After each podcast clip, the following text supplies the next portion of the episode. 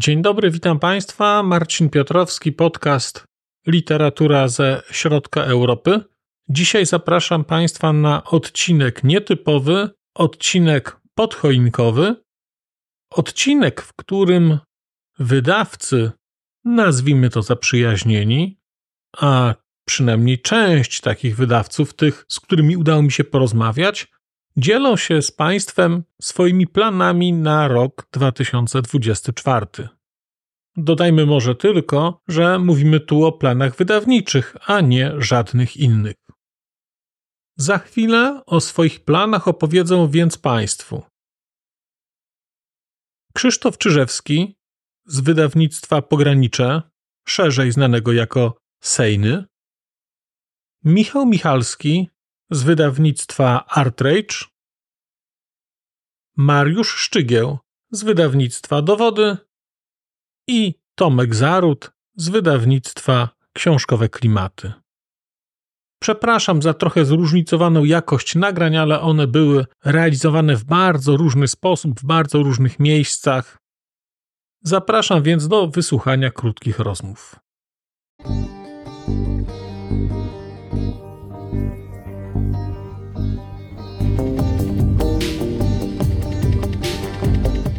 Literatura ze środka Europy.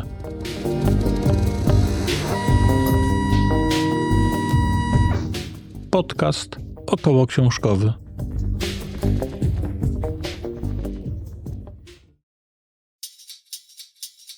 Krzysztof Czyżewski. Wydawnictwo Pogranicze. Wydawnictwo Sejmy znane, seria Meridian znana chyba każdemu w Polsce czytelnikowi, który jakkolwiek chociaż zahacza o tematykę środkowoeuropejską. Panie Krzysztofie, czego możemy spodziewać się w roku przyszłym od Państwa wydawnictwa? Po pierwsze, chcę powiedzieć, że już pracujemy nad taką antologią tekstów środkowoeuropejskich, które będą odnosiły się do słynnego eseju Milana Kundery o porwanym e, Zachodzie, Europie Środkowej. E, Milan Kundera odszedł, na nowo można publikować ten słynny esej, który przez wiele lat był niedostępny dla wydawców. W Polsce ukazało się wydarzeń, wydanie nowe tego eseju i poprosiłem do współpracy Przemysława Czaplińskiego. Wspólnie będziemy go, tą książkę redagowali. I zaprosiłem do napisania esejów zarówno osoby, pisarzy, którzy uczestniczyli w debacie środkowoeuropejskiej jeszcze w latach 80., czyli będzie y, y, Jacques Rupnik, będzie Timothy Garton Ash, Drago Janczar, Martin Polak, Tomasz Menclowa, jak również będą autorzy z Ukrainy, Oksana Zabuszko, Juri Andruchowicz, Mykoła Riabczuk, Andrzej Lubka. Z Litwy będzie Mindaugas Kwietkauskas, również Reinraud z Estonii. Z Polski będzie jeszcze Edwin Bendyk. Więc szykuje się duża antologia esejów, które no, nie tyle mi chodzi o analizowanie teraz aktualności eseju Milana Kundery, ile o aktualizację idei Europy Środkowej, tego konceptu, wojna w Ukrainie i nowe sytuacje y, tutaj w Europie na nowo tą opowieść ożywiają. Y, bardzo mnie interesuje, jak w tym nowym układzie światowym nasze kraje, nasza kultura może mieć wkład z nowymi ideami. Czy ta idea Europy Środkowej jako kultury, środowiska intelektualnego E, ma coś jeszcze do zaproponowania współczesnemu światu. Więc, e, więc to będzie w Meridianie e, jedno z tych wydawnictw, które już przygotowujemy. Będą oczywiście książki, powieści, nowa powieść, znaczy nowe trzy nowele Józefa Szkworeckiego, ulubionego naszego autora w przekładach Andrzeja Jagodzińskiego. Trzy nowele jeszcze w Polsce niepublikowane. Będzie Fatos Lubonia, którego wcześniej wydawaliśmy w Meridianie, jego eseje, tym razem Dorota Chorodyska, tłumaczka, y, przygotowuje przekład jego takich e, wspomnień więziennych. E, niesamowita książka intelektualisty uwięzionego przez reżim Hodzi, który przeszedł naprawdę piekło, wspaniale napisana, więc e, bardzo tego również wyczekujemy. Będzie nasz autor Archil Kikodze z Gruzji, którego do tej pory wydaliśmy dwie powieści, a jego trzecia Jaszczurka na kamieniu nagrobnym w tłumaczeniu Magdy Nowakowskiej jest przez nas przygotowywana w nowym roku. Także to na świeżo z takich książek, którymi teraz pracujemy z Meridiana, chociaż je, będzie też estońska książka Haruna Asiejewa, to jest dosyć ciekawa książka napisana w Estonii przez staroobrzędowca, czyli tej szczególnej grupy, którą my w Polsce też tutaj na naszym pograniczu sejneńskim e, mamy staroobrzędowców. Powieść, która zarówno pokazuje obyczajowość i całą kulturę duchową tej niezwykłej społeczności, ale jednocześnie świetna powieść o dramacie rodzinnym, egzystencjalnym, która dostała tą wielką nagrodę bałtycką najlepszej książki literackiej, więc będziemy mieli ją również po polsku w Meridianie w tłumaczeniu Anny Michalczuk. To tyle może z nowości Meridiana.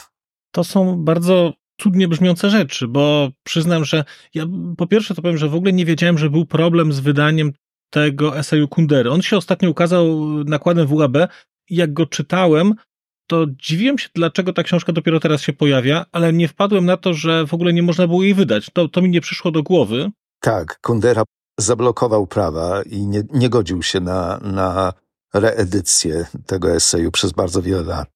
No to, to ciekawe, natomiast ja byłem zaskoczony aktualnością tego, tego eseju, w szczególności w kontekście rosyjsko-ukraińskim i tego, co tam się dzieje. To on jest przerażająco aktualny, zresztą nie tylko w tym kontekście, ale ten no, zrobił na mnie takie, takie dosyć mocne wrażenie, a czytałem go dosłownie dwa miesiące temu, więc świetnie, że będzie jakaś kontynuacja taka no taka, jaką może by sobie Kundera wymarzył, że jednak ktoś będzie o tej Europie Środkowej rozmawiał. Więc to jest świetna wiadomość i bardzo się też cieszę na tego Szkworeckiego, którego no, mam wrażenie, że nigdy za wiele, a jeszcze taki zacny przekład, więc e, czegoż chcieć więcej. To będą rzeczy, które wyjdą w ramach jednego tomu? To będzie jednak, to będzie zbiór taki, czy to będą trzy książki? To będą trzy mini nowele. Zresztą jedna o basiście, kontrabasiście, została wcześniej przez Jana Stachowskiego już świętej pamięci przełożona i Andrzej po prostu Jagodziński włącza ją do tego tryptyku. Także będą dwie nowe w jego przekładzie i jedna e, Jana Stachowskiego. Myślę, że to są najlepsze prezenty, jakie można sobie wymarzyć. No, oczywiście y, wspomnieliśmy tylko o Meridianie, są jeszcze inne serie na naszym, w naszym warsztacie. Może chciałbym przede wszystkim podkreślić, bo my wydajemy od momentu wybuchu wojny w Ukrainie, tej pełnoskalowej, Bibliotekę Poezji Ukraińskiej w obliczu wojny. I do tej pory ukazało się y, trzy serie po dziesięć tomików, czyli 30 dwujęzycznych tomów poezji ukraińsko-polskiej. I teraz przygotowujemy na przyszły rok czwartą serię, y, kolejne dziesięć y, tomów które, w które zaangażowani są też polscy poeci, zarówno w tłumaczenie, zarówno ci doskonale już znający ukraiński, tłumaczący z ukraińskiego, jak Bogdan Zadura czy Aneta Kamińska, jak też młodzi poeci, którzy uczą się ukraińskiego, współpracują z autorami ukraińskimi i wspólnie przygotowują tomy do przekładu, więc więc będziemy mieli e, między innymi Maksyma Krywcowa, takiego poety, który walczy na froncie i jednocześnie pisze wiersze. To w ogóle jest fenomen sytuacji w Ukrainie, tej wojny, że bardzo wiele wierszy, poezji powstaje mm, e, pod piórem ludzi zaangażowanych bezpośrednio jako żołnierze w służbie e, na froncie czyli ta cała prawda, że właściwie wojna zamyka usta muzom, tutaj się nie sprawdza, jest wielka potrzeba. Tym bardziej jak teraz ta sytuacja się jeszcze bardziej zaognia, jeszcze bardziej dramatyczna się staje i właściwie taka pogłębiająca się przepaść trochę między wojskowymi a cywilami na tym froncie wojennym. Ta potrzeba wypowiedzenia e, się przez tych, którzy są bezpośrednio na froncie, jest olbrzymia i taki jest też Maksym Krywcow. I on się ukaże w przekładach Anety Kamińskiej. Będzie Alex Averbuch w tłumaczeniu Stanisława Jaglarza, będzie Dmytro Łazutkin w przekładzie Marcina Gaczkowskiego, będzie Julia Stachiwska w tłumaczeniu An e, Anety Kamińskiej. W moim przekładzie ukaże się Nazar Fedorak, poeta z Lwowa, Natalia Belczenko w tłumaczeniu Janusza Radbańskiego, Ira Wikerczak w przekładzie Katarzyny Szwedy, mm, e, Wiktoria Amelina. I tutaj zatrzymam się na moment, bo to jest ta wspaniała pisarka, poetka, która została zamordowana przez pocisk e, rakietę e, rosyjską w Krematorsku i zostawiła po sobie garść kilkunastu bardzo ciekawych wierszy. Ona wcześniej poezji nie pisała, dopiero w momencie wybuchu wojny. I to jest e, tom, który przygotowujemy do wydania w całości, ale też uruchamiamy taką serię kolejną, która będzie po prostu rodzajem małych esejów, w dialogu z jakimś pisarzem środkowoeuropejskim zaproszonym przez nas do rozmowy w takich to tomach. I jako jeden z pierwszych ukaże się esej Wiktorii Ameliny, która była u nas w Krasnogródzie przed śmiercią, napisała ten esej na wspólne nasze spotkanie i z tego ukaże się książka, ale będą też, e, zaproszenie przyjęli też inni pisarze ukraińscy, do których będę zapraszał do dialogu pisarzy z Polski i z innych krajów europejskich. No i jeszcze kończąc z tą biblioteką ukraińską, mm, Swietłana Pawaliajewa w tłumaczeniu Jakuba Przoniaka i Liza Żarykowa w przekładach Leszka Szarugi. Także będzie kolejny cykl dziesięciu tomików z tej biblioteki. Będą kolejne książki ukraińskie. Wydajemy książkę o Hrigoriru Skoworodzie, którego za mało w polskiej świadomości kulturowej. No, najważniejsze, jedna z najważniejszych postaci kultury ukraińskiej, której, e, którą powinniśmy lepiej poznać, e, uważam. Będą dzienniki Wołodymira Wakulenki, też zabitego na wojnie, więc to okno jakby w stronę literatury, kultury ukraińskiej, przekładów i naszego polsko-ukraińskiego dialogu będzie ważną częścią w przyszłorocznej ofercie naszego wydawnictwa. No to są naprawdę takie bardzo, powiedziałbym, konkretne plany i też y, bardzo podziwiam tę konsekwencję w wydawaniu poezji, no bo tak się wydaje, że to jest, znaczy wydaje się, wydaje się poezja, ale nie wiem, to jest chyba już, może się mylę, ale wydaje mi się, że to już jest takie bardzo misyjne podejście, wydawanie poezji w tej chwili, chyba, że pan powie, że nie i że poezja pozwala przeżyć, ale trudno mi w to uwierzyć. Znaczy, na pewno pozwala przeżyć piszącym, prawda? Bardzo, tak. y, bardzo jest w tym pomocna. No jest jakiś fenomen, bo właściwie te wydane do tej pory przez nas 30 tomów to są już białe kruki. One się bardzo szybko rozeszły. Też y, oczywiście my żeśmy uczynili z tego takie cegiełki, w, ludzie wpłacali, żeby wesprzeć program rezydencji, wsparcia dla artystów, tłumaczy, pisarzy ukraińskich.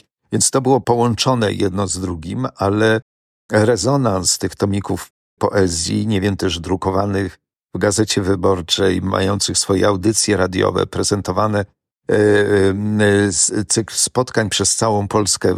Zapraszaliśmy poetów, żeby ich prezentować w, na, w różnych miastach Polski. No to wszystko pokazuje, jak ważną rolę w tej narracji o wojnie i o tym, co się dzieje dzisiaj w Ukrainie, ma dzisiaj poezja. To jest w ogóle fenomen ukraiński, że tak wiele, tak znakomitej, ciekawej poezji powstaje przy tej okazji głębokiej. Ja na przykład czasem możemy porównać, pamiętamy poezję stanu wojennego w Polsce, kiedy mieliśmy takie poczucie, że to zaangażowanie w tą y, sytuację wcale poezji nie sprzyjało i niewiele dobrego literacko, że tak powiem, pozostało z tamtego okresu. Myślę, że w przypadku twórczości ukraińskich poetów jest inaczej.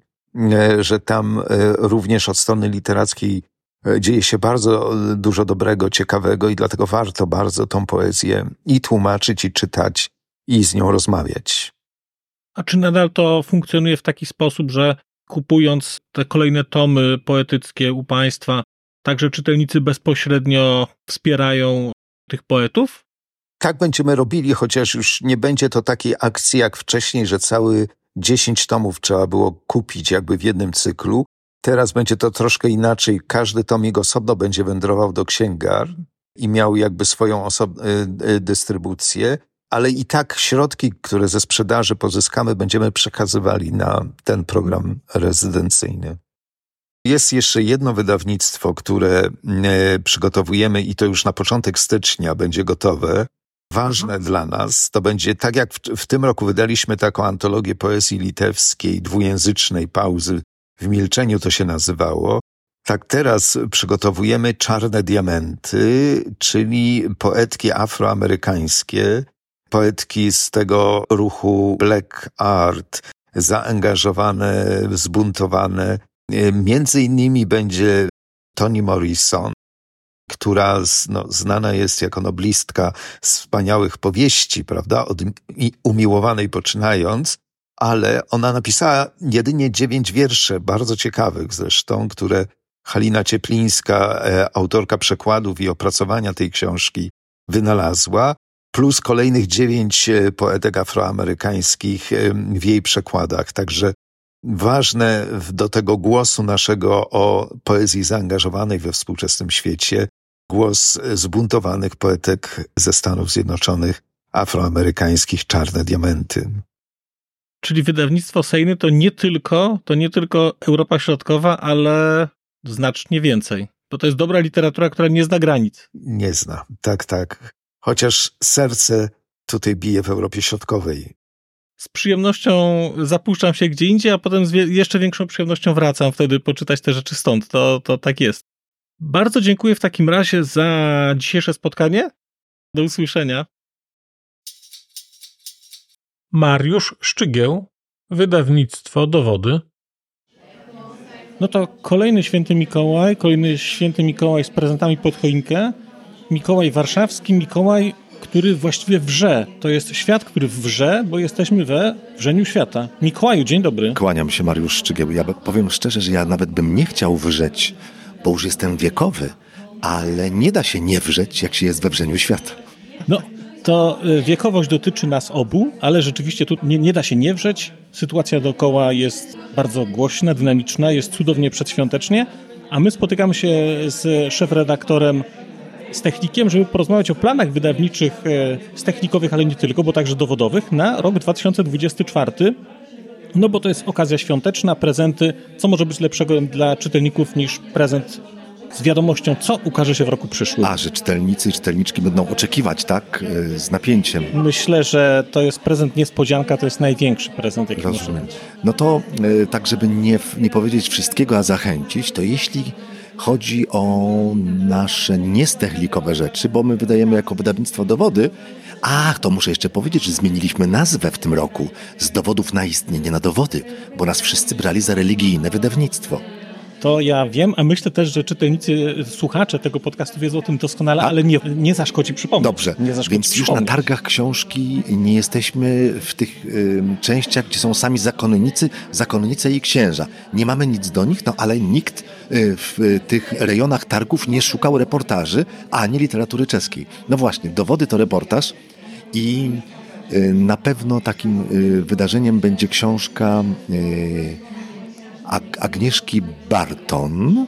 To jest polska autorka, która skończyła naszą polską szkołę reportażu, którą prowadzi ta sama fundacja, która ma też wydawnictwo. I Agnieszka Barton mieszka w Australii i postanowiła napisać porządną, grubą książkę o współczesnej Australii. I tutaj obok za panem siedzi nasza e, szefowa naszej redakcji, tam po skosie, pod książkami, Julianna Jonek-Springer i redaguje tę książkę już od chyba dwóch miesięcy. Książka ma E, miliony znaków, e, a powinna mieć tak naprawdę 400 tysięcy i Julia mówi, że nie wie, co ma skracać, bo to jest tak dobre, że ona, która jest w ogóle mistrzynią, e, mistrzynią amputacji, niestety nie wie, co amputować temu tekstowi. Także szykuje się książka o Australii, jeszcze nie ma tytułu. Szykuje się książka o miejscu, które w ostatnich latach jest, bym powiedział, leży w sercu wielu Polaków. Puszcza Białowieska o Puszczy Białowieskiej pisze Dorota Borodaj i to będzie taki monograficzny reportaż, który pokazuje to miejsce jako miejsce przyrodniczo-społeczne i jestem przekonany, że, że znajdzie swoich zwolenników. Tekst właśnie o Puszczy Białowieskiej. No to takie dwa hity. A jeszcze jedna rzecz. A te dwa hity to wiadomo mniej więcej kiedy? To jest bardziej początek roku, bardziej koniec? Yy, bardziej targi książki. Bardziej targi yy, książki. Tak, znaczy maj i wrzesień. Natomiast yy, chcemy teraz może nie tyle ukraść, to by złe słowo, ale przejąć pewien materiał y, od audioteki. Otóż Philip Springer, reporter, nagrał w pandemii taki bardzo ciekawy podcast e, z wieloma, wieloma osobami. To było kilkadziesiąt osób, znanych e, osób, znanych zwłaszcza z tego, że ciekawie myślą i zapytał ich, czego nie wiedzą. I wydamy książkę pod tytułem Nie wiem, gdzie, gdzie autor zadaje tylko to jedno pytanie. Czego pan, pani nie wie? I to są fantastyczne odpowiedzi i jakoś takie mam wrażenie, chociaż szanuję tych wszystkich, którzy słuchają podcasty, właśnie jesteśmy w podcaście i wiem, że to jest w ogóle, tak powiem, genialny twór naszej kultury, podcasty, natomiast y, to jest, tak dobre są te odpowiedzi, że postanowiliśmy to wydać w książce, i, ale to wyjdzie chyba dopiero przed gwiazdką za rok, tak myślę. Czyli właściwie śmiało, śmiało możemy zapowiadać już prezentownik przyszłoroczny. O, widzi pan, no tak, bo, rzeczywiście. Listę prezentów zawsze warto mieć wcześniej, yy, już można coś wpisać. A wie pan, że ja tak robię, że nie kupuję prezentów przed świętami, tylko przez cały rok, jak gdzieś jestem, prawda, jadę gdzieś na wakacje albo w jakimś fajnym miejscu, jakiś fajny sklep, to myślę sobie, o, to będzie na gwiazdkę dla tej i tej osoby, to będzie dla tego.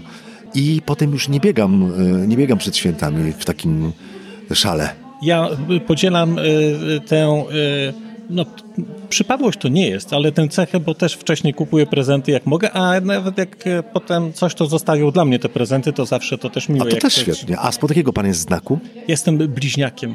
A, ja jestem spod panny, bo panny tak mają taką, jakąś taką porządność, zapobiegliwość. To bliźniacy nie mają porządności ani nie? zapobiegliwości, ale e, lubią zmiany, także jestem typowym bliźniakiem, ale tak typowym, że aż to jak, jak ja nie wierzę za bardzo w horoskopy, mhm. tak się tam przeczyta bliźniak, to, to, to za głowę się, się zgadza? Wszystko się zgadza. To się tak zgadzasz czy nie może bardziej.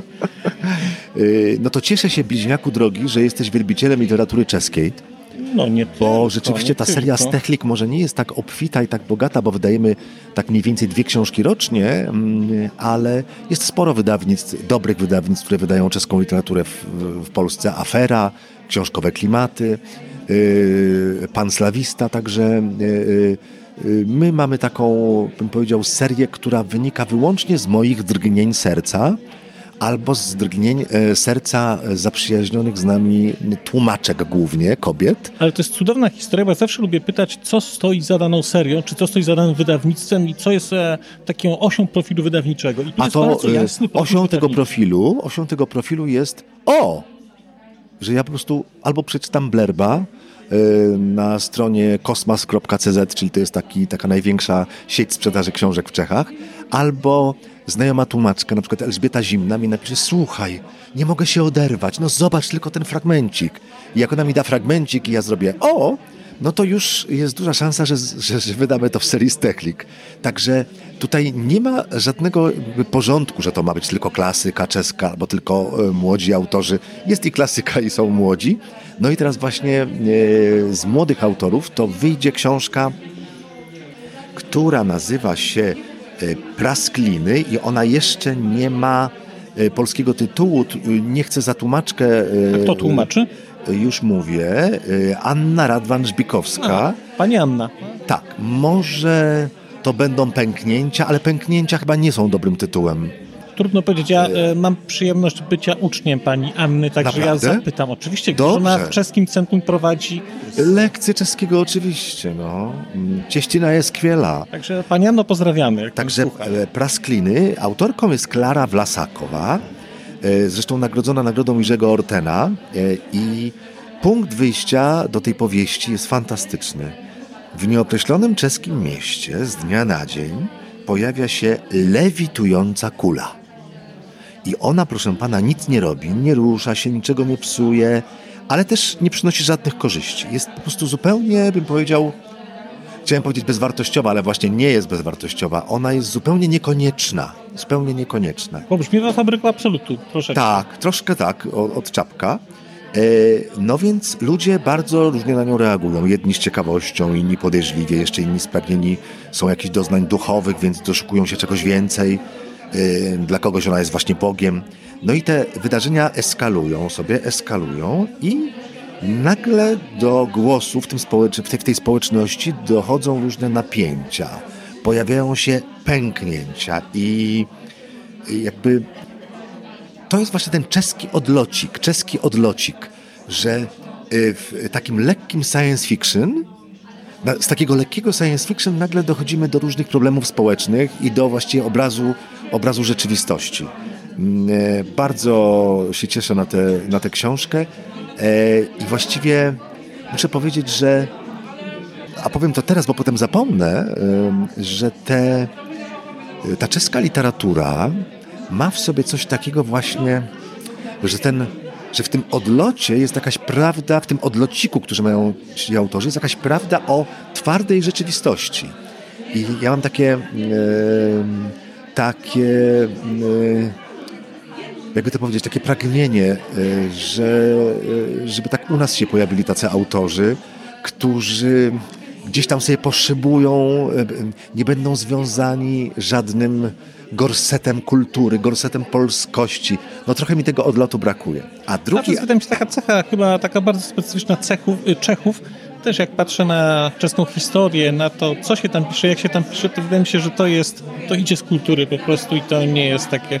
No widzę, że trudno to w Polsce tak złapać. To... Ja myślę, że, że i ten surrealizm, który u nich był bardzo rozwinięty w międzywojniu i no brak jednak tej jakiejś nabożności, religijności, że, że, że to wpływa na to, że ten odlot, bo my też mamy odloty, prawda? Radio Maryja to jest niezły odlot, ale że u nich te odloty idą jakby w innym kierunku, się inaczej kanalizują.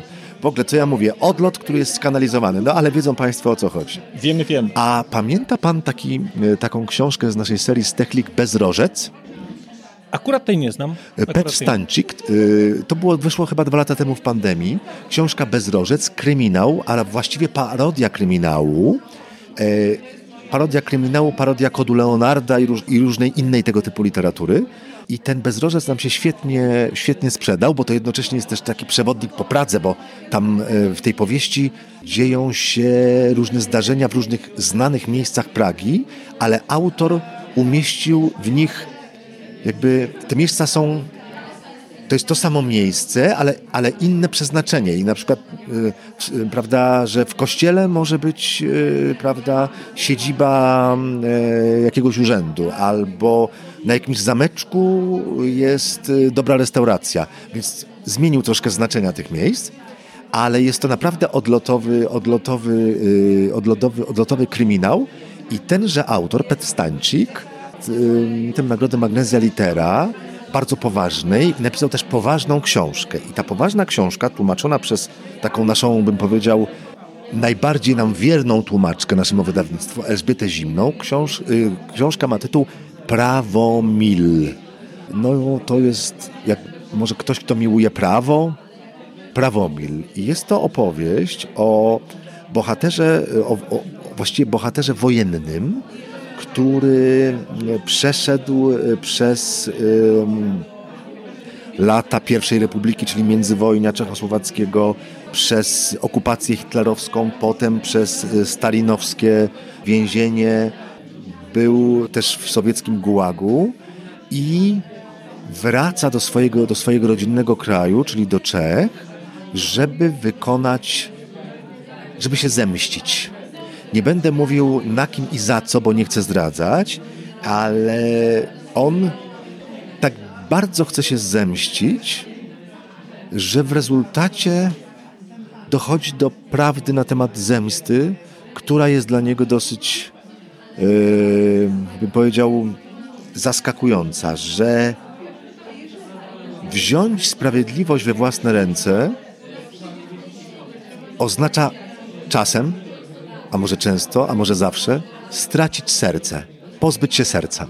A to nie jest tak, że to jest w ogóle jakieś bardzo świadome nawiązanie do żartu, kundery? No bo jak tak, tak cała ta historia tak, tak bardzo tak. mocno wchodzi w żart właściwie. Tak, tak, y, może tak być i y, jeśli ja się dowiem, czy autor świadomie nawiązuje do żartu, czy nieświadomie.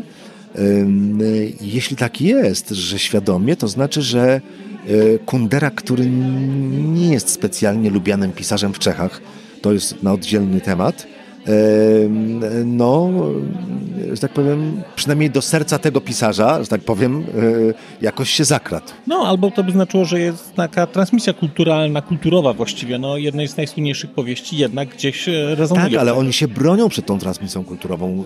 Wie pan, co oni wygadują na tego Kunderę? No ja e, no. słyszałem nieco, tak, ale jeszcze ta biografia słynna jest jeszcze przede mną, także to jeszcze, to jeszcze nie to, to jeszcze nie ten moment. No to, y, to właściwie jeśli chodzi o stechliki, to będą, będą dwa szczygły. Mm, y, aha, bo może ktoś nie wiedzieć. Warto Seria Stechlik ma y, nazwę od mojego nazwiska po czesku, bo szczygiem to znaczy Stechlik. Tylko nie Zdechlik, proszę Państwa, tylko Stechlik. Przez samo H. Dobrze. Panie redaktorze, bardzo dziękujemy za zabawienie się w Mikołaja, tak? A to może ja jeszcze na koniec, jeśli to ma być koniec, to jeszcze powiem, może w ogóle dlaczego yy, warto czytać w ogóle literaturę czeską, nie tylko z wydawnictwa Dowody. Dlaczego? Bo z literaturą czeską, moi państwo, jest tak, jak z, z taką sytuacją, że wchodzimy do kawiarni czy do cukierni i jemy sobie jakiś torcik z bitą śmietaną, albo nawet samą bitą śmietanę, wychodzimy, dochodzimy do domu, a w domu się okazuje, że to wcale nie był deser i wcale nie bita śmietana, tylko schabowy. Tylko ciężki, czysty schabowy. Taka jest literatura czeska. Pod pozorem, pod pozorem lekkości, y, pod pozorem właśnie tego odlotu, jakiejś, jakiegoś, jakiejś surrealności, dostajemy, dostajemy yy, twardą prawdę o życiu. A to bardzo ciekawie pan to podsumował. Czy dobrze, że było to wyjaśnienie, bo zastanawiam się, jak ludzie sobie odkodują tego schabowego na wiele różnych sposobów, bo jak na przykład ktoś mięsa nie, to tak myślę sobie, hmm, A. co, co wegetarianin no to, pomyślał o schabowym? No to ja akurat nie jestem wegetarianinem, ale wegetarianie będą wiedzieli, co jest takim daniem ciężkim dla wegetarian. No właśnie, to jest odpowiednik dania ciężkiego, dania takiego sycącego, rozumiesz? Tak, sycącego. Takiego, takiego... Sycącego, może nawet nie, nie ciężkie, ale sycące, bo to nie musi być ciężkie. Ma pan rację, to ja zweryfikuję teraz e, tę swoją definicję literatury czeskiej. Będę używał określenia sycące danie. Sycące i zdrowe. No nie, zdro... nie zdrowe też. Też. też. No też, a jakże. A dobrze, ale skoro rozmawiamy, bo tak, bo zasadniczo umawialiśmy się tylko, bo ja bardzo chętnie pogadam o literaturze czeskiej, tylko, tylko umawialiśmy się, że dzisiaj na szybko się złapiemy, tak. żeby tylko pogadać o tym, e, o tej polecajce mm, e, podchoinkowo, ale możemy sobie pogadać o literaturze czeskiej super. Nie wiem, czy dzisiaj to, czy, czy kiedy indziej. Dobrze. To, to ten, no to nie, to jak? Kiedyś. Kiedyś, Bo tak. teraz y, już za chwilę jadę na godzinę 16 super, na, super, super, na obiad właśnie z tłumaczką literatury czeskiej Elżbietą Zimną. A, no, no, to cudownie, to pozdrawiamy w takim razie panią Elżbietę. Dobrze, my dziękujemy panu redaktorowi. Czeka państwa jeszcze jakaś z panem redaktorem niespodzianka, ale niespodzianki no, najlepiej są takie, jakie nie wiadomo, więc Właśnie. tylko powiemy, że ona będzie, więc zostanie na razie naszą tajemnicą tutaj, Dobrze. co to będzie. W takim razie dziękujemy Dziękuję i do pięknie. usłyszenia. Do usłyszenia. Tomek Zaród. Wydawnictwo Książkowe Klimaty. Mikołaj Tomasz z Książkowych Klimatów. Jakież to rzeczy Mikołaju przyniesiesz wiernym czytelnikom w roku przyszłym, czyli 2024?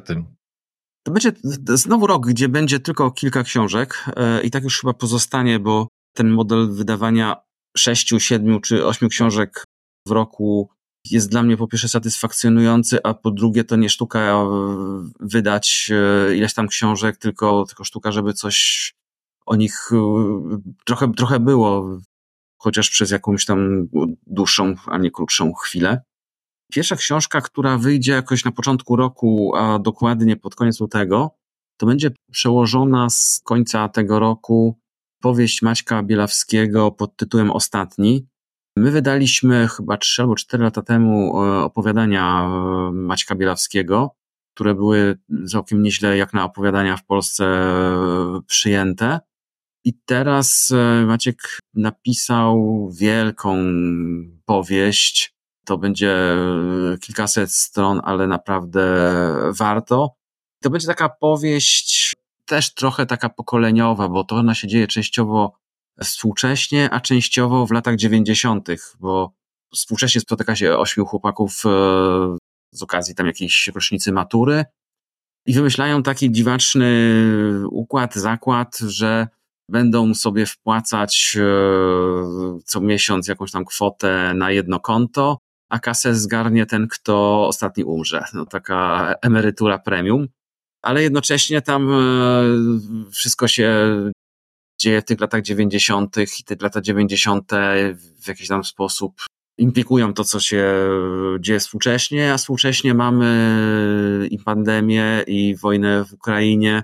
Wręcz nawet e, z powodu wojny w Ukrainie ta książka trochę się opóźniła, bo musiało zostać, musiało parę rzeczy zostać zmienionych, e, bo narracja była przeprowadzona w konkretnych e, datach i nagle wybuchła wojna. To A jest... Tomku, to jest książka, rozumiem, napisana w języku polskim, tak? Tak, to jest, to jest, to jest polska powieść, polski autor i to wyjdzie pod koniec, pod koniec lutego. A innych e, dat jeszcze nie mam. To wszystko jest jeszcze do uzgodnienia, do ustalenia i różne tam czynniki wpływają na to, kiedy te, te, kiedy te książki wyjdą. Nawet jeżeli one będą już gotowe, to czasami te daty są wstawiane dopiero na jakiś inny, inny termin. Powiem szczerze, że nie, nie, nie liczę na daty. Wiesz, ja bardziej mi zależy na tym, żeby raczej czytelnicy wiedzieli mniej więcej czego się spodziewać, a daty są oczywiście wtórne i to jest wszyscy rozumieją, że to się może 100 rzeczy wydarzyć. I w tym roku, znaczy w przyszłym roku wyjdą dwie książki tłumaczone z języka fińskiego. Po tym jak e, Rok Zająca Arto Pasyliny okazał się sukcesem i wydawniczym, sukcesem takim, że, że wszystkim to się w zasadzie podobało, to stwierdziłem, że ten autor y, jest w zasadzie był, bo, bo, bo, bo zmarł parę lat temu, ale był na tyle płodny, że tych książek wydał e, chyba z kilkadziesiąt. No i trudno było mi wydać, wybrać, która będzie kolejna. No i zainspirowali mnie Czesi, bo Czesi strasznie lubią fińską literaturę, a Pasilinę to już w ogóle chyba uwielbiają i kochają.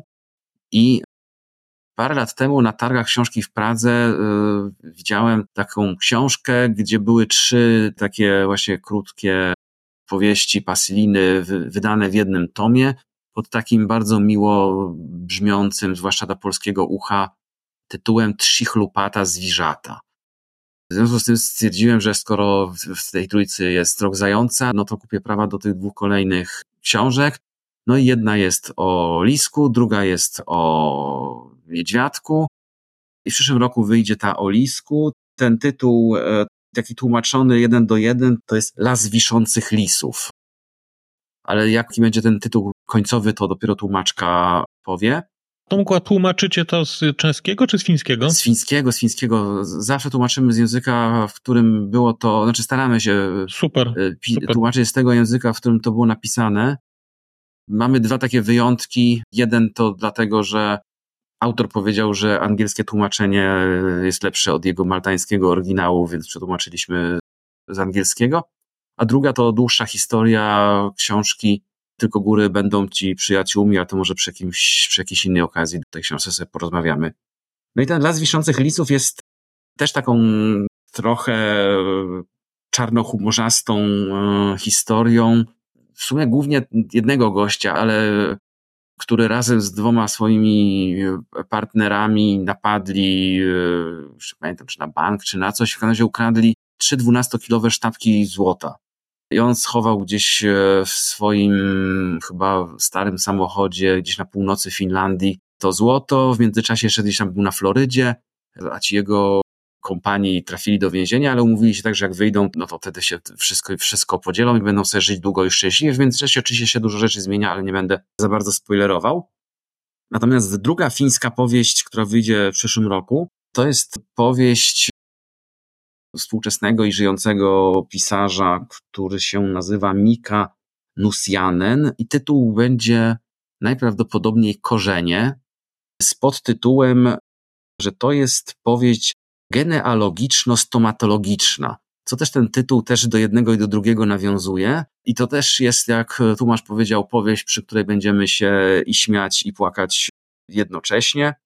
A zaczyna się to w ten sposób, że do kliniki dentystycznej przychodzi pacjent i okazuje się, że lekarz ma to samo nazwisko. No i tam grzebią, grzebią i okazuje się, że, że mają jakieś tam wspólne korzenie i później wynika z tego cała, cała długa historia. E, ale wróćmy na nasze bliższe podwórko. A poczekaj, Tomku, Tomku, a mógłbyś jeszcze powiedzieć, kto tłumaczy z fińskiego? Bo to rzadki język i mi się wydaje, że warto wspomnieć tłumaczy czy tłumacza. Tą książkę Korzenie tłumaczy Sebastian Musielak, który tłumaczy dla nas, przetłumaczył dla nas wcześniej Rok Zająca. Natomiast tą drugą książkę, tą, tą o lisku Artopasyliny, będzie tłumaczyć, czy też tłumaczy Karolina Wojciechowska. To też jest taka tłumaczka z języka e, fińskiego. W ogóle tych tłumaczy z fińskiego całkiem sporo jest. I tych książek się trochę ukazuje, na przykład w wydawnictwie poznańskim tej serii e, skandynawskiej. No, nie śledzę akurat tam tej serii, no tak, tak, tak. I teraz wracamy do naszej Europy Środkowej, czyli do kor książkowych klimatów. I tu się będzie trochę działo, ponieważ tu znowu będzie, i, i tu znowu będzie e, historia czesko-niemiecka, bo oczywiście na koniec roku wyjdzie Boże Narodzenie w Pradze Jarosława Rudisza, ale to dopiero za rok. Natomiast wcześniej wyjdzie powieść pod tytułem Kafe Slavia, napisana przez e, Ote Filipa. I to też jest książka przetłumaczona z niemieckiego. Oczywiście przez Małgorzatę Gralińską. To jest o tyle ciekawe, że wyszło już kilka książek e, Filipa przetłumaczonych e, z czeskiego ale on jako autor emigracyjny, jak tam uciekł e, na początku lat 70. do Niemiec zachodnich, no to w pewnym momencie zaczął pisać po niemiecku i to będzie pierwsza książka Filipa przetłumaczona e, z języka niemieckiego. Bardzo się cieszę, że się udało Gosi tę książkę przetłumaczyć. I z tego co wiem, chyba to w kwartalniku Wyspa w grudniowym numerze ma być chyba jakiś obszerny fragment. Wydaje mi się, znaczy, że Gosia obszerny, wspominał. obszerny, ale, ale, ale, ale będzie, no, no. będzie, fragment, będzie fragment tej książki. A myślisz, że, że ta książka ma szansę ukazać się przed Cieszynem?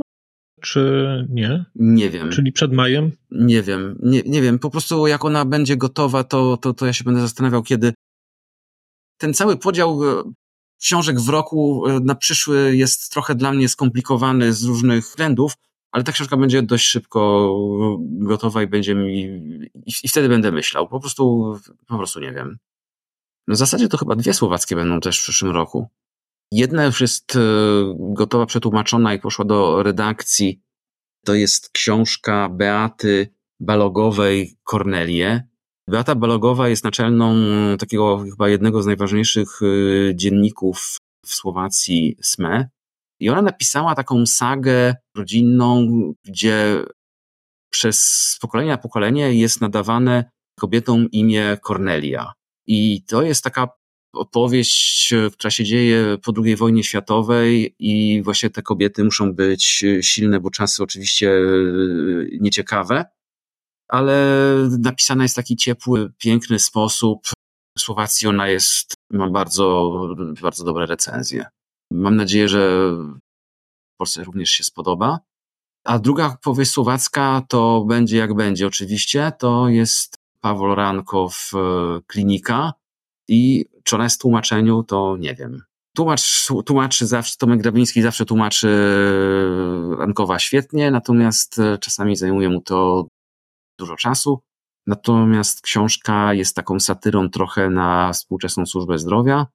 Główny bohater udaje się do kliniki, żeby skonsultować swoją chorobę z profesorem, i w zasadzie dalej się dzieje już jak w procesie kawki. I to jest to, co na pewno, czy może prawie na pewno wyjdzie w klimatach. Natomiast wyjdzie jeszcze jedna książka, w, na pewno ona wyjdzie w pierwszej połowie roku, ale ona wyjdzie prawdopodobnie nie jako książkowe klimaty, tylko prawdopodobnie jako kraina książek. To jest książka, która jest e, w zasadzie naukowa. Jacek Lewinson napisał, stworzył w zasadzie angielsko-polski słownik e, seksualizmów i to jest gigantyczna książka, która jest w tej chwili właśnie już na ukończeniu i składu, i korekt, i wszystkiego, a jest naprawdę skomplikowana właśnie w tych, tych, tych materiach y, ponieważ będzie miała prawie półtora tysiąca stron i, i próbujemy ją jakoś zmieścić w jednym tomie. No to rzeczywiście brzmi objętościowo znacznie i też bardzo interesujące, jak sobie tak o tym pomyślę. Tak, to się okazuje, że właśnie ta część językowa, część wiedzy, czy w ogóle ta część e, życia ma w języku polskim e, niewiarygodnie wielki zasób słów. A, a Jacek to zbierał. Jego prace sięgają aż po średniowiecze, czy w zasadzie początki języka polskiego, takiego pisanego. No brzmi pysznie, brzmi pysznie. Tomku, w takim razie bardzo dziękujemy za te informacje i co do przeczytania w przyszłym roku. Do przeczytania. Do zobaczenia. Michał Michalski, wydawnictwo Artrage. Co się pojawi z Artrage'a w roku przyszłym? Co możemy obiecać y, czytelnikom pod choinkę? To y, dużo rzeczy. Obiecać możemy wszystko, hmm. ale pytanie, co damy? Damy na pewno dużo cymeli, serii klasyków, klasyków nieznanych bądź zapomnianych w Polsce i klasyczek oczywiście, bo na przykład będzie Jestem mało frankofoński, więc proszę y, mnie nie bić, że źle wymawiam imię Jacqueline Hartmann. To jest belgijska pisarka, francuskojęzyczna, która popełniła taką powieść Ja, która nie znałam mężczyzn. To jest swego rodzaju dystopia. Myślę, że nie do końca uprawnione porównania do opowieści podręcznej mogą być zwodliwe. Jest to chyba książka nawet bardziej wstrząsająca i przerażająca niż opowieści podręcznej. Ale rozumiem, że to nie jest rzecz nowa jakaś bardzo, bo jak to jest Cymelia, to to już jest trochę starsza historia to nie jest tak, że Cymeli wydajemy tylko starsze rzeczy. Wydajemy rzeczy, które stały się klasykami. Na przykład Walter Kępowski to są lata 2000. Więc. No to e, prawda, to prawda. Nie ma to zasady. Prawda, Chodzi bardziej prawda. chyba o osobę autora. Ta autorka, Hartman, jest najbardziej uznaną belgijską pisarką, posiadającą swoją ulicę nawet w Brukseli. Bardzo również znaną i szanowaną we Francji, najsłynniejszą psychoanalityczką belgijską. I ta książka zresztą przetłumaczona, jako jedyna książka jej przetłumaczona na angielski, e, zrobiła dość sporo zamieszania w anglojęzycznym świecie. Wydaje mi się, że ona to e, napisała w latach 90., ale nie dam sobie głowy uciąć. Pani zmarła właśnie chyba w późnych 90., wczesnych 2000., o ile dobrze pamiętam. No, ale jest to wstrząsająca lektura, która tak zostaje w, głowę, w głowie. Natomiast y, wcześniej, bo już w styczniu w Cymeli będzie Torny Lindgren, czyli szwedzki klasyk, krótkiej formy głównie, bo nawet jak popełniał powieści, to były dość krótkie. Jego legendy, zbiór opowiadań, bardzo fajnie stylizowanych, stylizowanych na nordyckie mity, na styl biblijny, korespondujące ze sobą bardzo fajnie. Zabawne, absurdalne, jak na przykład opowiadanie o piłkarzu, który nigdy nie podawał do tyłu, a jak podał, to łamali go kołem na środku miasta. Super rzecz. Jakby ja od razu się zakochałem w autorze. Mogę też obiecać, że będziemy go dalej wydawać, bo kupiliśmy jego trzy powieści kolejne od razu. Człowiek prawie nieznany w Polsce. Wyszły w latach 70., 70. albo 80. jego najsłynniejsza powieść. Nie chcę pomylić polskiego tytułu.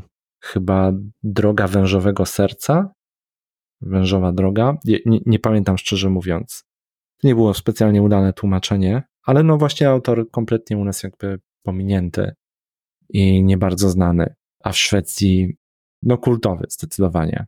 Więc jego legendy, zbiór opowiadań w tłumaczeniu Tomasza Feliksa, dla którego jest to debiut tłumaczeniowy w styczniu, a potem w 2025 zapewne kolejna powieść. E, Co jeszcze Potem w Cymeli z kolei norweski klasyk, Siela Skildsen i ostatnie zapiski Tomasa F. dla ogółu. Również tutaj mistrz krótkiej formy, dwie krótkie nowelki, bardzo kawkowskie. Mm, facet również jakby kultowy w Norwegii. Nigdy nie popełnił czegoś specjalnie długiego. To jest książka, która wyszła swego czasu w Polsce pod trochę innym tytułem. Mamy nowe tłumaczenie Marii Gołębieskiej-Bijak wykonane dla nas, więc liczę, liczę, że się przyjmie. Ale wy lubicie nowe Potem tłumaczenia, maju... prawda? No, Zasada jest taka, że jeśli poprzednie tłumaczenie było dobre, świetne, wybitne, to nie ma przesadnie potrzeby robienia nowego. Ale nie każde jest wybitne, to raz. Dwa, czasami nie da się nabyć praw do poprzedniego tłumaczenia. A no o tym wspominała Gosia przy okazji. Mhm. E, tłumaczenie jest wybitne, no to mogło się zestarzeć po prostu. Stuletnie tłumaczenie na przykład. Może być wybitne, ale już nie przystawać trochę do, do czasów i warto coś odświeżyć. Kontynuując Cymelię w maju Zano Cossini, czyli modernistyczny klasyk włoski Italo Svevo, to tu wydamy, wznowimy tłumaczenie, które już było, pani Zofii Ernstowej. I z Cymeli w pierwszym półroczu tyle. No dobrze, to Michale, Cymelia to nie wszystko? Co poza Cymelią?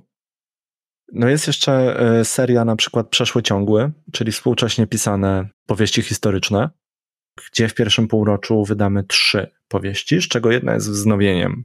Wznowieniem jest sierpniowa wojna i terpentyna Stefana Hertmansa, belgijskiego pisarza, piszącego po flamandzku, w tłumaczeniu Alicji Oczko. Powieść dość słynna, nominowana do Bookera. U nas wielki hit też wiele lat temu, znaczy wiele, no, z 5-6 lat temu. Ale zdecydowaliśmy się kupić prawa i wznowić w ramach serii, ponieważ w maju wydamy najnowszą powieść Hertmansa, czyli Wejście. To z kolei w przeciwieństwie do Wojny i Terpentyny, która opowiada o I wojnie światowej, to Wejście będzie o II wojnie światowej. Więc ten rozstrzał historyczny w przeszłym ciągłym dość spory, no bo i był Biały Głód, czyli XIX-wieczna Finlandia, i był cukier, czyli XIX-wieczna Hiszpania, Kuba. Teraz będzie pierwsza wojna w Belgii, potem druga wojna w Belgii, a w międzyczasie Echeverria, czyli Martin Caparos, Echeverria, czyli powieść, której tytuł to jest nazwisko wieszcza argentyńskiego, takiego ichniego Mickiewicza, poety doby romantyzmu i XIX wiek, powstawanie państwa argentyńskiego. Fabularyzowana biografia. A to są e, takie bardzo fajne, bardzo fajne, nieoczywiste kierunki, bo mam wrażenie, jak e, tak sobie o tym teraz, tak jak, jak tak o tym mówisz, to jak sobie uświadamiam, co czytałem w ogóle o Belgii, a już w szczególności o historii, a w szczególności już o I wojnie światowej, no to nagle się okazuje, że w ogóle takie klimaty nie funkcjonują. Argentyna to tak samo. To mam wrażenie, że też są takie miejsca, które są, no nie chcę powiedzieć, że zapomniane, no bo ludzie oczywiście je tutaj znają, ale to są takie, no gdzieś trochę takie, no nie, no białe miejsca na takiej mapie, powiedziałbym, literatury w Polsce, w szczególności jak sobie literatury jakoś związanej z historią. Znaczy, wiesz, dla mnie generalnie wydawanie książek z takich białych plam trochę na mapie literackiej jest o tyle super, że ja sam się po prostu mnóstwo dowiaduję. Już choćby, z, nie wiem, z wojny i terpentyny. Wiesz, jakby tam przebiegał front. W Belgii przebiegał front. I zarówno Belgia, jak i e, Niderlandy były super zalesione do pierwszej wojny światowej. I to pierwsza wojna światowa zmieniła totalnie pejzaż tam wszystkie drzewa zostały albo wysadzone, albo zużyte do budowy okopów i są tam po prostu pola. A kiedyś to były puszcze przed pierwszą wojną. Więc są takie wiesz, ciekawostki totalnie od czapy, o których się nie myśli na co dzień. Więc wydawanie takich nieoczywistych kierunków, ile można czytać anglosasów, po prostu, ile można czytać Całkowicie się zgadzam, zgadzam się, po, po, podzielam tę opinię. Dobra, co jeszcze e... dalej mamy? Dobrze, dalej mamy jedną książkę w ramach serii Mały Format. To są te nasze takie malutkie książeczki, gdzie do tej pory ukazały się trzy, czyli peruwiańska krew o świcie, e, Jessica Au i Mógłby spaść śnieg oraz przemieszczenie Margaryty Jakowenko. W ramach tej serii w malutkim formacie pojawi się Białość Jona Fosse, noblisty, jego ostatnia powieść, nowela właściwie, bo to będzie cieniutkie, wydana w tym roku w Norwegii. Więc już w lutym u nas, ale już albo dopiero, zależy jak na to patrzeć. Niemniej e, mieliśmy to tak czy siak wydawać w przyszłym roku, ale przyspieszyliśmy, żeby było w lutym, bo kolejna część septologii to będzie pewnie październik, listopad. Mówię to od razu, bo codziennie mam maile, kiedy i czy będą kolejne części septologii, więc od razu mówię, że kolejne części septologii Fosego jesień przyszłego roku i potem pewnie jesień kolejnego roku. Bardzo dobrze e, czyli... powiedziałeś, bo uprzedziłeś pytanie, które jest wydaje mi się chyba najbardziej oczywistym. Jak teraz można zadać, wy, wy, wymyśleć, oczy, zadaj oczywiste pytanie do Art Rage'a, no to myślę, że to obejmie 90% pytań. No, Generalnie tak. Najbliższe lata to dwie książki Jona Fosse rocznie. Będzie właśnie Białość i Septologia. Potem w przyszłym roku pewnie będzie jedna albo druga, nie wiem właśnie która, bo mamy jeszcze e, dwie i kolejna część Septologii, a potem to już zobaczymy. Ale z takich mniej oczywistych rzeczy, mniej oczywistych kierunków niż Skandynawia, no to w styczniu Not Szpilek, thriller obyczajowy, chyba tak można to określić, dość rozrywkowa, zwłaszcza jak na nas literatura. Pisarz peruwiański, Santiago Roncaglio. Nie wiem, czy to dobrze czytam. Ma trudne nazwisko generalnie.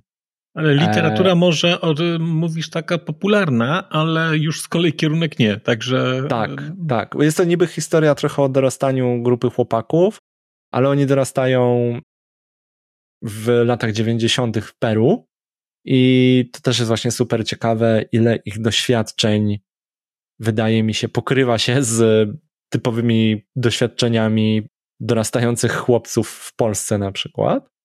Jak bardzo jest to uniwersalne, mimo szerokości geograficznej, jest ciekawostek, bo są to lata, kiedy świetlisty szlak szaleje i niespecjalnie jest na przykład bezpiecznie na ulicach w Limie. Nie wiem jak teraz, ale, ale wtedy było bardzo niebezpiecznie. Więc jest to ciekawa rzecz nie tylko ze względu na fabułę trzymającą w napięciu, ale też tło społeczno-polityczne. Super się to czytało. Przynajmniej mi i Wojtkowi Chmielarzowi, który zresztą poleca bardzo tą książkę na okładce. Więc to taki mało oczywisty kierunek i mało oczywista książka też jak na nas, z uwagi na właśnie swoją lekkość w sposobie pisania, bo niekoniecznie w temacie. W lutym natomiast zwracamy z Sebastianem Barym, i jego po stronie Kananu, które będzie nowym tłumaczeniem książki wydanej z 15 lat temu w Polsce. Wydaje mi się, że ona wtedy przeszła kompletnie bez echa. Wydaje mi się też, że nastąpiło to z powodu bardzo złego tłumaczenia. U nas tłumaczenie wykonała Kaja Makaruk, więc firma, nie mam zastrzeżeń. Ale tak czy siak szanuję, wiesz, bardzo za decyzję, bo wydaje mi się, że to nie jest takie oczywiste, że jak książka gdzieś przeszła bez echa, i ktoś by powiedział to dlatego, że był kiepski przekład i my zrobimy lepszy i wydamy, to wydaje mi się, że to też sporo mówi chyba o was jako o wydawnictwie na temat no, takiej decyzyjności i pewnego ryzyka. Znaczy nie, zupełnie nie wpływa to na naszą decyzję, yy, czy nie wpłynęło, ale jak decyzja o kupnie w ogóle pięciu tytułów Sebastiana Barego zapadła wcześniej, ale to jest trochę to, co zrobiły filtry ze Stonerem. Ta książka też wyszła z 10 lat wcześniej, ledwo. E, w słabym tłumaczeniu pod dziwnym tytułem i z okładką sugerującą romans trochę. Więc wszystko nie tak. I filtry zrobiły to porządnie i mają wielki bestseller. Zresztą Stoner jest książką, którą polecam absolutnie każdemu. Wspaniała powieść. Nie wiem, czy po stronie Kananu jest równie wspaniały jak Stoner, nie umiem tego ocenić, ale wiem, że Sebastian Barry jest absolutnie wspaniałym pisarzem i od samego początku robienia wydawnictwa bardzo marzyłem, żeby go wydawać, więc jak się udało, to, to wziąłem od razu pięć tytułów. Tysiąc księżyców w tym roku, po stronie Kananu w przyszłym, a potem w czerwcu Czas Starego Boga, czyli jego najnowsza powieść nominowana do Bookera z zeszłego roku, Prawa zresztą kupiliśmy zanim się ukazała po angielsku, jakby w zestawie. Być może jest to najlepsza w ogóle powieść Sebastiana Barego. Tłumaczy Agazano, więc również absolutnie się nie boję o jakość. Jest to bowiem wybitna tłumaczka, ale książki samej w całości jeszcze nie czytałem, bo nie jest przetłumaczona, a mój angielski niespecjalnie pozwala mi na delektowanie się w pełni literaturą, natomiast na szczęście polszczyzna Agizano na pewno na to mi pozwoli. Ja doskonale e... rozumiem wątek, jak mówisz o wątku językowym angielskim, tak. tak. Niestety, niestety znam to. No. Zresztą Czas Starego Boga Barego jest o tyle interesującym tytułem, że Sebastian pisze właściwie dwie sagi rodzinne. O rodzinie Dan i o rodzinie McNulty. To nie są książki, które trzeba czytać po kolei, absolutnie. Po prostu łączą się kolejnymi pokoleniami danej rodziny. I po stronie Kananu jest częścią sagi rodziny Dan, tak jak Tysiąc Księżyców, czy wydane wcześniej parę lat temu Dni bez końca i nasze Tysiąc Księżyców są częściami sagi rodziny McNulty, tak Czas Starego Boga jest chyba pierwszą książką Sebastiana, która nie traktuje o żadnej z tych rodzin w żaden sposób. tylko o zupełnie nowym bohaterze, emerytowanym policjancie w Irlandii. Zdaje się, że w latach 90., jeśli dobrze pamiętam. Więc jest to z tego, co czytałem i słyszałem opinię kolegi redaktora Cieślika, e, najlepsza jego powieść. Więc mam nadzieję, że się o tym e, w miarę szybko przekonam. A wszyscy inni przekonają się w czerwcu. Czy tak jest faktycznie? Zresztą mam nadzieję po prostu, że zbudujemy trochę Sebastiana w Polsce, bo jest to pisarz zupełnie niedoceniany, mam wrażenie, bo nawet jego Dni bez końca, które znalazły wielu fanów te parę lat temu, kiedy wydało to wydawnictwo w Łabę. Zresztą ja też zakochałem się w Sebastianie właśnie po tej książce. No jakoś tak, no nie wiem, no nie trafił. Nie trafił na swój czas, na swój moment, na swoich ludzi najwyraźniej. A jest to przecież rekordzista pod względem e, nominacji do Bookera. bardzo, bardzo ceniony pisarz, który właściwie jakby potrafi każdą rzecz fachu pisarskiego i opowiedzieć dobrze historię wciągająco i zawrzeć suspens i posługiwać się wyjątkowo pięknym językiem i nie nudzić i zmieniać rzeczy tak, żeby nie pisać w kółko na przykład tej samej książki czy tej samej historii, tylko w nowym anturażu. To koniec o Sebastianie, który też wróci w 2025, bo tak jak wspomniałem, mamy pięć książek, więc będziemy go wydawać latami, mam nadzieję. Jeszcze. Bardzo, e, bardzo takie jedno... w ogóle konkretne macie te plany, muszę powiedzieć. Jak mówisz o planach na pierwsze pół roku, to tych książek jest ile łącznie będzie? Łącznie w przyszłym roku 33 książki. No to to jest szatun, to jest, to jest bardzo dużo, no. Znaczy wiesz, to jest bardzo dużo, ale jak myślisz na przykład ile wydaje czarne rocznie? Ale o czarnym nie myślę, bo czarne to jest chyba już kombinat ale wiem. A właśnie nie jest kombinat. Jest to, jest to średniej wielkości wydawnictwo.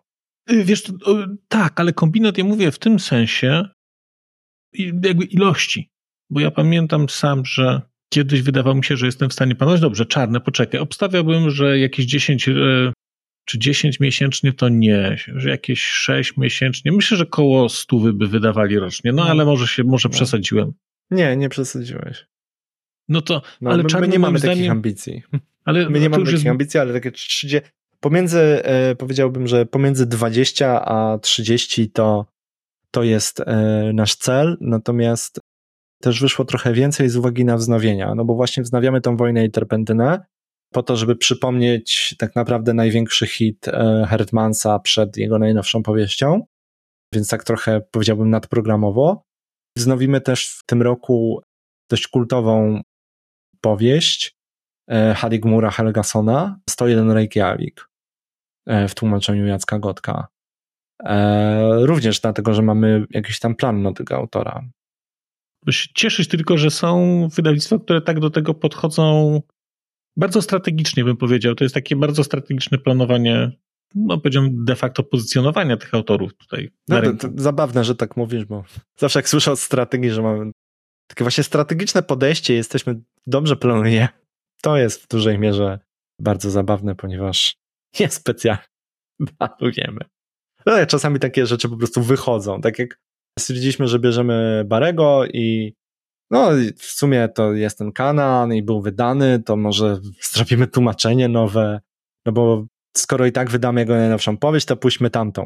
Bo jakby trudno jest to sprzedać, także mało kto medialnie będzie się pewnie interesował tą książką, bo ona właśnie była, ale chcemy bardzo, żeby ci fani Barego, którzy już są, byli też usatysfakcjonowani, że dostają powieść, która była, ale nikt się nad tym nie pochyli, bo przecież właśnie była i nikogo specjalnie nie obchodzi, że było złe tłumaczenie poza czytelnikami, żeby dać im to w dobrej jakości po prostu. I żeby za te 2-3 lata, jak wydamy kolejną powieść Barego, w sensie już piątą na przykład, albo szóstą, to żeby mogli powiedzieć, no mam całego Barego. Nie muszę brać jednej w złym tłumaczeniu, bo wszystkie są wysokojakościowe. E, więc bardziej, bardziej w ten sposób po prostu do tego podchodzimy, że no jakby książka nie musi koniecznie e, zarobić. Super, jak się zwraca. I mamy po prostu takie tytuły, które wiemy, że jakby są na zwrot są naszym ukłonem, czy w stronę autora, czy w stronę czytelników, czy jego fanów, czy po to, żeby go zbudować. No to się nazywa misyjność chyba i to jest bardzo dobrze, że tak jest, bo, znaczy może fajnie byłoby, gdyby wszystkie książki na siebie zarabiały, ale cieszę się, że są wydawnictwa, które świadomie podejmują decyzję, że zrobią coś, co jest ukłonem w stronę, jak mówisz, fanów, czy, czy literatury jako takiej, a niekoniecznie tylko i wyłącznie zarabiania? No, tu, tu, jest po prostu trochę moja czołobitność przed właśnie Sebastianem, jako wybitnym e, prozaikiem, którego bardzo, bardzo cenię i jest to spełnienie trochę mojego marzenia, że go wydajemy. Więc niespecjalnie się tutaj przejmuję. Mówisz, że fajnie jakby każda książka na siebie zarabiała. mogę powiedzieć, że no, u nas flopu książek, które są na stracie, są trzy może.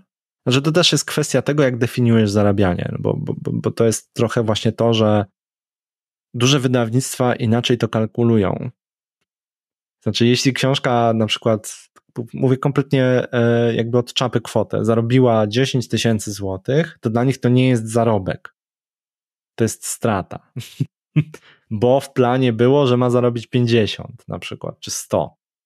No dla nas jest to jakoś tam ok. Oczywiście nie da się utrzymać z książek, e, które zarabiają po 10 tysięcy złotych, ale powiedzmy, że na pewnym etapie jest to satysfakcjonujący poziom i staramy się tak wycyrklować plan, żeby jednak mieć książki, które mogą zagrać na zero, bo może kiedyś się odbiją z jakiegoś powodu. Tak jak w przypadku Sebastiana, jakby wspomniałem, że jest rekordzistą pod względem nominacji do Bookera, no jakby musi w końcu dostać tego Bookera. No.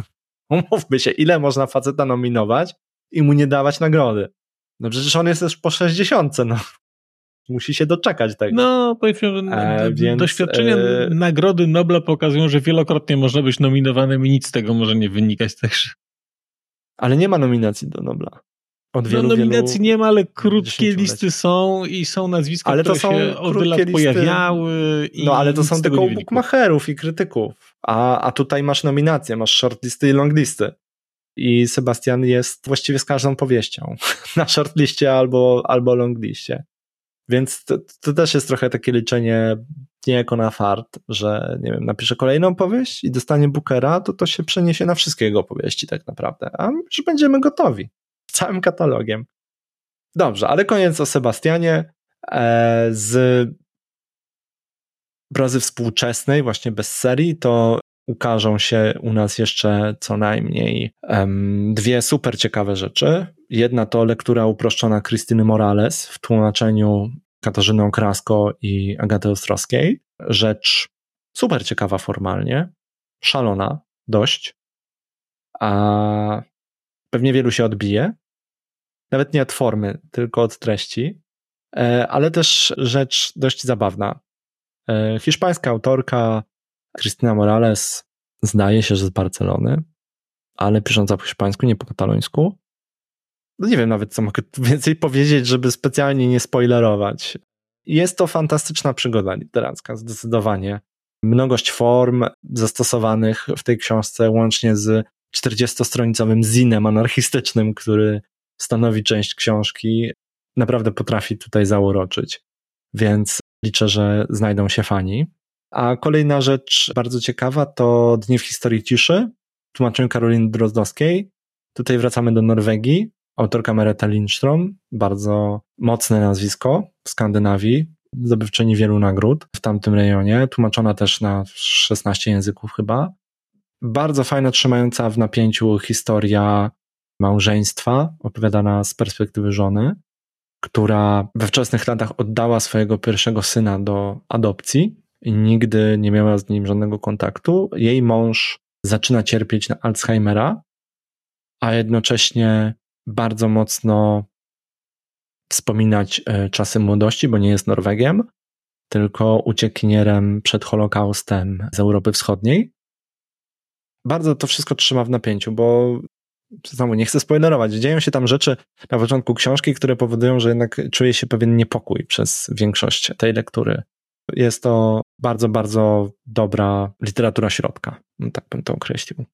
Dodatkowo będą jeszcze z zagranicznych rzeczy Chiang Sheng Kuo. Tu też nie wiem, czy dobrze wymawiam. Mam nadzieję, że sinolodzy mnie oszczędzą. Tajwański pisarz, stroiciel fortepianów, roboczy tytuł. Najbardziej nagradzana powieść ostatnich lat na Tajwanie. Nie Też wiem, bardzo nieoczywisty wiem. kierunek. Nie wiem, no Azja to coraz popularniejsza, no ale jakby Katarzyna Sarek przyniosła, zachęciła, stwierdziliśmy, że wchodzimy. Dodatkowo jeszcze Sieranka, czyli powieść Akiego Likainena z Finlandii, w tłumaczeniu Justyny Polanowskiej. Akiego Likainena ktoś, kto śledzi nasze działania, może kojarzyć z Białego Głodu, czyli powieści historycznej, nominowanej do Bookera. I dodatkowo jeszcze dwa polskie debiuty. Marta Hermanowicz i Koniec. To jest dość, zdaje się, oczekiwany debiut. Oraz, przepraszam, drugi to nie jest debiut, bo Jarek Skurzyński nie jest debiutantem, bo wydawał w Harcie chociażby. A jego Zły Syn będzie debiutem u nas. Zły Syn jest to super autofikcja, tak bym to określił. Tak zwane, może nie autofikcja, tylko New Sincerity, ale bardzo takie, powiedziałbym, świeże, nieoczywiste, wciągające. Z kolei koniec Marty Hermanowicz. Tu z kolei jest dużo zabaw formalnych, bardzo odważnych, zresztą jak na debiutantkę, gdzie przeplatają się narracje babki, narratorki zesłanej na Sybir. Są dwie linie czasowe, współczesna właśnie i wojenna. Bardzo, bardzo odważna rzecz, technicznie powiedziałbym, jak na debiutantkę porywanie się na pisanie takiej formy. No to trzymamy kciuki, żeby się też to przełożyło na taką akceptację czytelniczą, żeby te rzeczy wszystkie, te zagraniczne i te także ci debiutanci, no bo to jest też fajne w ogóle, że wydajecie debiutantów. To też jest, wydaje mi się, istotne, żeby wydawnictwa dawały szansę. No to nie jest takie oczywiste, wydaje mi się. Nie wiem, jak tutaj być delikatnym. Dajemy szansę.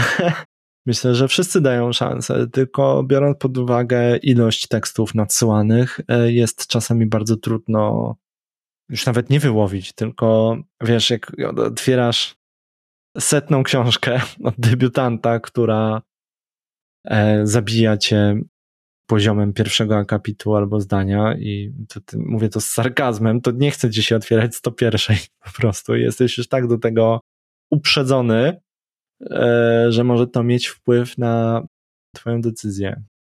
ale ja rozumiem, ale ja dlatego całkowicie z, bez żadnego dodatkowego podtekstu mówię, że bardzo cieszy mnie, że jednak to robicie, no bo to rozumiem, że łatwiej jest kupić tłumaczenie, wziąć tłumaczenie, kupić prawa, zrobić tłumaczenie do czegoś, co już wyszło, co, co przez sam fakt, że się gdzieś ukazało, to już coś to mówi, niż jednakowoż podejmować ryzyko, po pierwsze, a po drugie też e, poświęcać no, czas, energię na to, żeby szukać.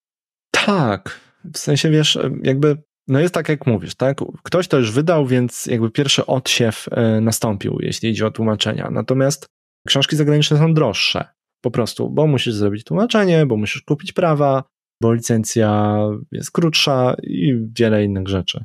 I ostatecznie wychodzi to drożej niż polski debiutant. Przynajmniej jeśli idzie tak, wiesz, kasowo, samo kasowo.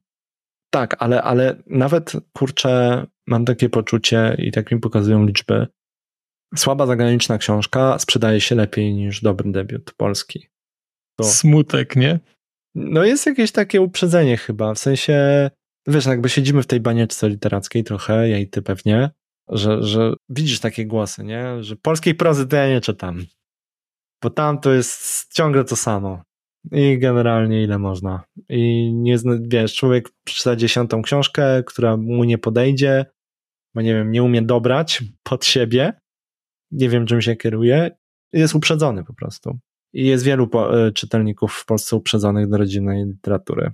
Mam nadzieję, że uda nam się to trochę odczarować za jakiś czas, tak jak staramy się odczarować właśnie literaturę światową, inną niż anglosaska. Taką nieco ambitniejszą też oraz no, nie anglosaską po prostu. Tak, tak. Ja, ja sam mm, przed pracą z Krzysztofem byłem jakoś tak uprzedzony do latynoamerykańskiej literatury. Jakby oczywiście ktoś mówił Ameryka Łacińska, myślałem realizm magiczny. Nie, nie chcę tego. Nie chcę tego w ogóle czytać. Nie interesuje mnie to. No ale wystarczyło mi zapodać Ośli Brzuch, Andrzej Abreu i Strefę Mroku e, Nony Fernandez i nagle się okazało, że kurczę, jakby mnogość, już sama mnogość krajów i szerokości geograficznych, które piszą po hiszpańsku, to jest taki wybór, tam wszystko można znaleźć. Każdy rodzaj literatury, pasujący każdemu, myślę. Jakby nie tylko ze względu na właśnie ilość krajów, ale też na ilość sposobów wyrażania emocji czy opowiadanie historii. Nie, nie trzeba się zatrzymywać na tym w realizmie magicznym nieszczęsnym. Znaczy, ktoś może lubi, ale wiesz o co chodzi, tak? By, by, by, był jakiś tam no. boom no. latynoamerykański swego czasu w Polsce, ale się skończył, minął. Wydawcy też jakby odpuścili, mam wrażenie, wrażenie e, Amerykę Łacińską, czy nawet Hiszpanię samą. No bo wydaje mi się, wiesz, to bo trzeba jednak podjąć pewien trud, żeby zbudować świadomość tego, że to może być coś innego niż realizm magiczny, który był dosyć mocno wyeksplorowany i który rzeczywiście miał swoje takie lata, bo to chyba były lata 70. 80. w Polsce, jak rzeczywiście mnóstwo tego się, tych historii się ukazywało. Są inne rzeczy, no ale to trzeba świadomie dosyć wybierać, szukać i, i proponować, nie? Więc tym wydaje mi się większa jest na rynku rola takich mniejszych wydawnictw jak wasze, czy mniejszych czy średnich, bo nie wiem, czy wy na pewno dużym nie jesteście. Wy, się nie. wy, wy jesteście... Myślę, że nawet średnim nie jesteś. No właśnie, wy jesteście między małym a średnim, ale to są, wydaje mi się, moje doświadczenie jest takie, że to są chyba te wydawnictwa, które wydają rzeczy, no nie chcę powiedzieć najbardziej trafione, ale takie, które są bardzo przemyślane, o, tak bym to ujął, i, i nie są najbardziej oczywiste. To jest no, świetna wiesz, historia. No tak, tak te, teraz myślę o tym, kto sięga po latynoamerykańską literaturę z małych wydawców i chyba tylko, tylko filtry. Cyranka chyba nic nie wydała z tamtego rejonu. Drzazgi chyba też jeszcze nie, wydaje mi się. Czarne zaczęło chętniej sięgać i po hispanojęzyczną, ogólnie po hispanojęzyczną, mam, mam poczucie, ale tak, to niespecjalnie jest na tym polu wielka konkurencja. Jakby to nie, nie dlatego, że znajdujemy sobie niszę, bo e, po prostu przyszedł Krzysztof i powiedział: Ja lubię latynoamerykańską. Ja chcę wydawać hispanojęzyczną literaturę. E... Ja to całkowicie rozumiem. To jest tak, no albo, znaczy, albo stąd, albo stąd. No to jest tak, że jak ma się na to jakiś pomysł, człowiek się zna, czyta dużo. Wie, Powiem jeszcze mowa. Mo, mo, wydawnictwo Mowa wydaje e, sporo latynoamerykańskiej literatury. Dobrze, Michale, słuchaj, będziemy chyba pomału kończyć, bo to jest niesamowite, bo mieliśmy zrobić małą rozmowę o planach książkowych, a tymczasem wyszła całkiem spora rozmowa w ogóle o wydawnictwie i o, i o, i o trochę misji, ale to myślę, że na taką rozmowę bym się bardzo chętnie umówił, tak żeby tylko o tym porozmawiać, a nie tylko, żeby to dokładać do jakiegoś fragmentu nie, nieco innej audycji, nie? Więc to myślę, że yy, jak się zgodzisz, to możemy to obiecać słuchaczom, że na przykład byśmy sobie wrócili do czegoś takiego, takiej kiedyś rozmowy o tym, po co się robi wydawnictwo, jak się robi wydawnictwo, jak się podejmuje decyzje i jakie jest tym ryzyko i tak dalej, i tak dalej. To wydaje mi się, że to bardzo ciekawa historia by była. Nie, nie mam z tym absolutnie żadnego problemu. Możemy się umówić. Super. No to na pewno, na pewno tak zrobimy. Tymczasem co? Bardzo chyba dziękuję, bo po prostu słuchacze zostali zasypani teraz nowościami. Jest jeszcze coś, co, coś masz jeszcze, o czym nie powiedziałeś? Co jeszcze... Wiesz co, zapomniałem powiedzieć o jedynym reportażu. To dawaj, ten na koniec. Dajmy ten, e... jeszcze ten jedyny reportaż. To z kolei będą Sieroty z Davenport, e... Marlene Brockwood. To jest amerykańska reportażystka, Książka jest o eksperymentach psychologicznych na dzieciach, trochę historii wielkiego kryzysu, trochę mm, eugeniki w Stanach Zjednoczonych, właśnie czasu wielkiego kryzysu. No dość ciekawa historia. Ciekawa, tak. No tak, podejrzewam, że także dość smutna i pewnie nie, no, nie nosząca specjalnie wiele nadziei. Dobrze. E, Michał, bardzo dziękuję w takim razie i co, do usłyszenia, takim, do przeczytania. Dobra, ja dziękuję za zaproszenie. Dziękuję za znalezienie czasu. Do zobaczenia. Hej, cześć. I to już wszystkie zapowiedzi. Żegnam się z Państwem świątecznie. Do usłyszenia.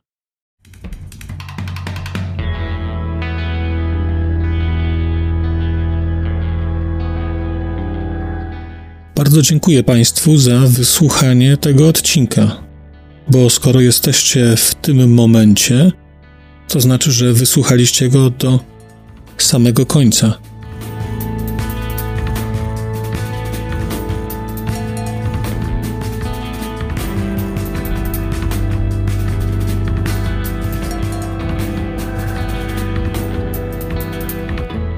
Słuchaczy platform podcastowych chciałem zaprosić na kanał na YouTubie, gdzie znajdziecie Państwo te same treści, ale dzięki modułowi komentarzy będziecie mogli wejść w interakcję z innymi słuchaczami tego podcastu i dzielić się swoimi spostrzeżeniami dotyczącymi książek, ale nie tylko.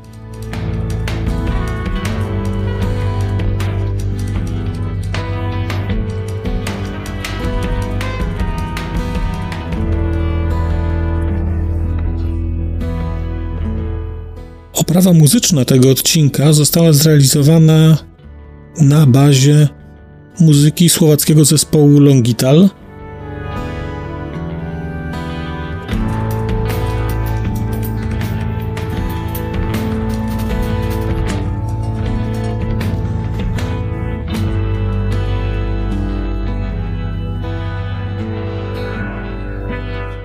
Longital to Wspaniała słowacka grupa, której muzyka jest dla mnie kwintesencją nowoczesnego brzmienia Europy Środkowej. Bardzo Państwa zachęcam do posłuchania tego zespołu i chciałem podziękować Shinie i Danielowi, że zgodzili się na wykorzystanie ich muzyki w moim podcaście.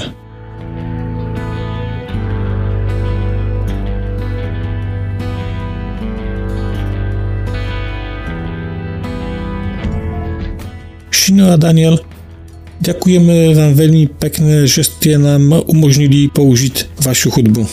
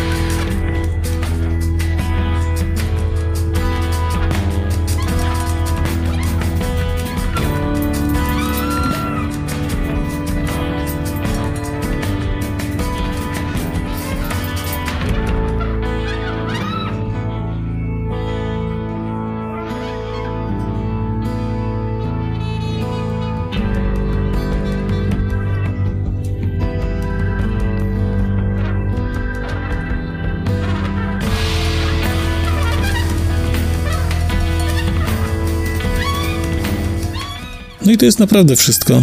Dziękuję i do usłyszenia.